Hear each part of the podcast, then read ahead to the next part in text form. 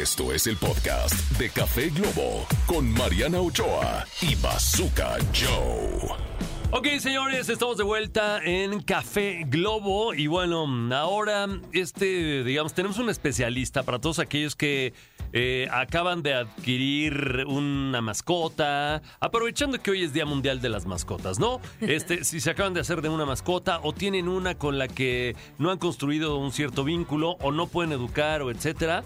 Bueno, pues tenemos a um, este invitado que es consultor en todo lo referente a perros y gatos en México, es técnico en medicina veterinaria por Alemania, es psicólogo especialista en vínculo humano-animal por México, es líder de opinión y referente del mundo de los perros y gatos en medios masivos, es amante y loco por los perros y su bienestar. Así es que hoy nos va a hablar de las tenencia, bueno, de la tenencia responsable de perros y gatos. Aplauso para recibir a Héctor Ay, Huargo. Huargo, Bueno, Héctor, qué bonita gusto presentación, ¿eh? Gracias, gracias por ese, ese aplauso y sobre todo que me permitan venir a ladrar por los que tienen una voz diferente. Quiero felicitarlos por ese espacio que tienen y dije, es un must el que tengo que estar ahí. Ay, o sea, porque realmente esa pasión que tienen ustedes por lo que hacen la tiene un servidor, por todo este cariño, amor y sobre todo como lo hablábamos ahorita fuera del aire, ese doggy talk, que realmente es cuando la gente empieza a querer preguntarse, bueno, ¿por qué los perros? ¿Qué, qué tanto le tenemos que dar a los perros?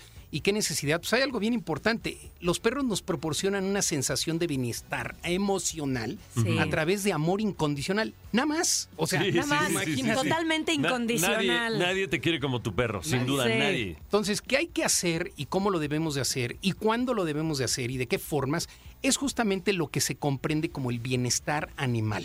Mucho escuchamos en todos los rubros a nivel legal, a nivel social, a nivel sentimental, a nivel comunidad, de cómo hacerlo y por qué hacerlo. Y aquí lo principal es la tenencia, como bien se dice, esa palabra es tener a tu criatura en tu casa de una manera correcta. Principalmente, bueno, dividamos ahí lo más importante.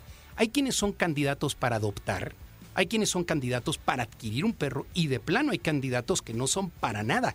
O sea que no deben de tener una criatura porque justo ahí es donde vienen estos caprichos de temporada, de regalos, de todo, donde la gente se emociona y se aloca por querer tener un perro. Claro, todos tenemos ese instinto de querer poseer, de querer tener, pero si lo vas a tener y lo vas a poseer, que sea recíproco, que realmente aquí lo podamos comprender. Y ¿no? responsable, ¿no? Que lo puedas cuidar, que lo saques Y- al y baño. y yo creo que también informarte antes de, de, o sea, decir, bueno, quiero un perro. Y luego la gente se va por las modas, ¿no? Ah, están Claro. de moda el Pomeranian. Ah, está de moda el, el Ponsky. Ahora ¿Qué me tienes con del- mi Pomeranian? No, no, no, no tengo nada. Pero, pero, Hermosísimo, pero- se van poniendo de moda, ¿no? Se puso de moda el Chihuahua, se pone de moda el Pomeranian, se ponen de- y entonces, ah, yo quiero uno. Y no te informas, no, no te, no investigas sobre las necesidades de la raza y no sabes si, te los, si se las vas a poder proporcionar o no. sí, ¿no? es- eh, Claro. por ejemplo, esa es mi O sea, primera pregunta. por ejemplo, Sí. que necesita mucha energía, que tiene mucha energía y que necesita correr y necesita demás, y tú vives solo, este, O en un vives en un departamento, y no tienes tiempo para sacarlo, pues pobre perro va a ser infeliz. Sí, Y tú también. No, y, y- y te va a rom- A terminar rompiendo todo. en tu casa. Pero justo era mi, mi primera pregunta. Si es importante el tamaño de la casa o departamento para tener el animal correcto. O sea, yo no me imagino un labradudo, así enorme, adentro de un departamento, ¿no? Es que mira, como dicen los buenos abogados, tiempo, forma y lugar, y aquí lo, yo le agregaría lo que es sexo, raza, carácter y edad adecuada. Tiempo y forma. Y para eso debe de haber un intermediario siempre que sea un mediador, justo como un dog to owner matchmaker, que es la, la figura que un servidor funge. un coach. Exacto, antes de escoger. ¿Por qué? Porque ya existen las razas. Vámonos primero que nada por las razas que existen. Ojo, aquí no es pedigrí para show, no, no. Las razas puras que hay, que ahí se derivan todos los mixes inclusive, cada una tiene un fin zootécnico, cada una tiene una finalidad, una funcionalidad e inclusive un físico específico o un pelaje para ciertos climas, ciertos lugares. Por eso mismo aquí es raza, sexo, carácter, edad, si es casa, si es departamento, si hay niños, si no hay niños, si hay gente sola, gente que piensa crecer la familia, gente hipoalergénica, todos estos factores que a final de cuentas, haciendo un buen scouting, pero no un scouting que lo hagas tú mismo, para eso están estos lugares como estos espacios que ustedes tienen aquí, justamente para que la gente se pueda identificar que es esa carnita que de ahí muerdan y digan, esto es lo que a mí me está pasando. Entonces, sí hay razas polares de compañía, de guardia y protección, perros de deporte, los non-sporting dogs, que también son perros de no deportivos. Hay gente muy floja como un servidor que lo que quieren tener es realmente un perro tranquilo dentro de la casa. Un pug. Puede, puede ser un, un, un Basset Hound. O ahora, hablemos de los mixes también, las cruzas que lamentablemente en México se empezaron a hacer por tanta proliferación de perros callejeros, que eso en un inicio es porque no hay una buena asesoría, reitero, en los lugares o lugares certificados donde se pueden adquirir perros. Pero ya compraron un perro, ya lo botaron a la calle, ese perro salió y se hizo novio del perro de la vecina, nació una camada y ahí es donde vienen los famosos mixes. Esos perros no tienen la culpa en lo más mínimo. Quien tiene la culpa son los propietarios. Claro. Ahora, de esos mixes, que son los perros que hay en la calle, claro que hay buenas almas y buenas criaturas que tienen toda la disposición de poder entrar a una casa.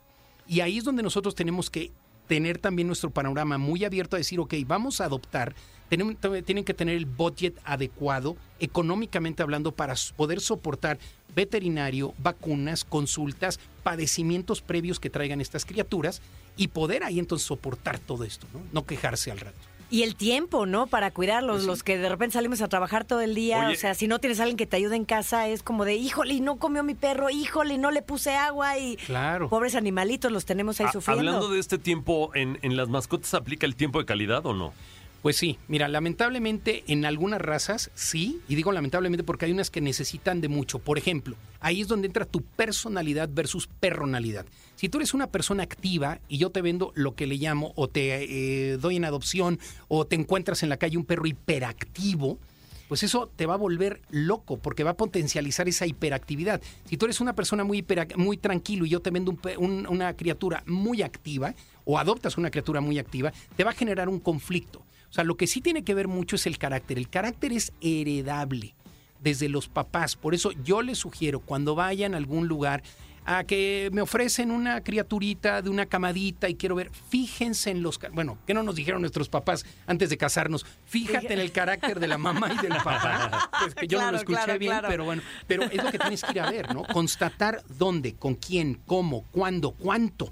Esa parte ayuda Generalmente mucho, los ¿no? ves y si te gusta el papá y la mamá, pues quieres al cachorro, pero no te preguntas el Claro. carácter y no te Sí, preguntas no, no. este Ahora, yo soy la- un promotor. qué tan activo es el perro o no. Sí, Yo soy un promotor activo, a pesar de todas mis actividades que hago dentro de la veterinaria, dentro de la crianza, dentro de todo, de la adopción. Volvámonos una sociedad pro y una sociedad vigilante, una sociedad observadora. Si tú detectas algún maltrato, alguna situación, ya está la Fiscalía General, que es la FEDAPUR, ahí en la Fiscalía en el búnker, donde puedes hacer una llamada de denuncia para que se pueda literal ir a verificar primero, porque no pueden llegar de primera instancia a sancionar, pero primero a verificar y si no hacen caso con ese warning, con esa ayuda que les dan, sí llegan a sancionar. Entonces, ahí es donde más allá, sí, me encantan las redes, me encanta toda la denuncia que hay, pero háganla. Háganla y háganla valer siendo la voz de los que tienen una voz diferente. En este caso son los perros. ¿no? Héctor, eh, digo, se se nos acaba el tiempo, Yo lo ya sé. nos tenemos que ir, pero antes de que, de que te despidas, ¿nos pudieras dar como cinco puntos que hay que tomar en cuenta antes de tener una mascota? Pues mira, antes de tener una mascota, siempre lo he dicho, como es antes de casarte, tienes que ir a la familia a ver dónde, con quién, cómo, cuándo y todas las preguntas. Dos, hacer verdaderamente un estudio en tu familia o con tu pareja o con tu conciencia. Si como bien Marianita lo dice, tienes el tiempo. Y tú, Bazooka, decías algo importante. ¿Es tiempo o es calidad? O sea, esas dos partes son importantes.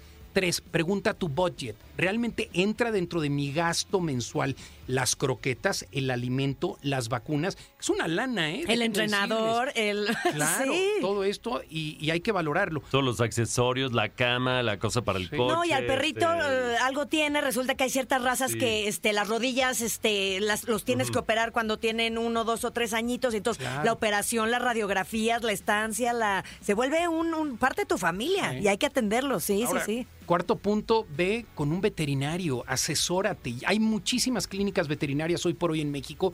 Ve y todos los veterinarios tenemos una materia que se llama zootecnia.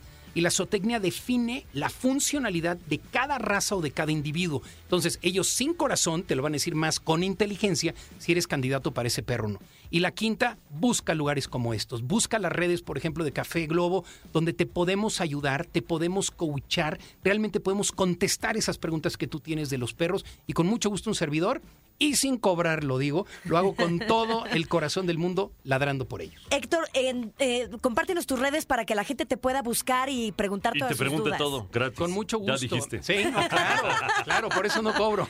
Es en Instagram, estoy como arroba Héctor Walbor. Walbor es W-A-L-B chica O-R, Walbor. Y con mucho gusto, me tardo un poquito, pero les contesto todas sus preguntas. Muchísimas Perfecto. gracias, Héctor. Gracias Qué placer tenerte aquí. Oye, y estás invitado a regresar porque nos falta hablar de muchísimos Uf. temas, como los psicólogos de perros. Wow, servidor, pero con gusto. ¿No? Claro que sí. Pues Sí, estamos sí. en Café Globo, mis queridos Café Lovers. Así y es, vámonos con música ahora. eh, vamos a volver con mucha información, más música y demás. Así es que vámonos con esta rolita. Éxitos todo el día aquí en Café Globo.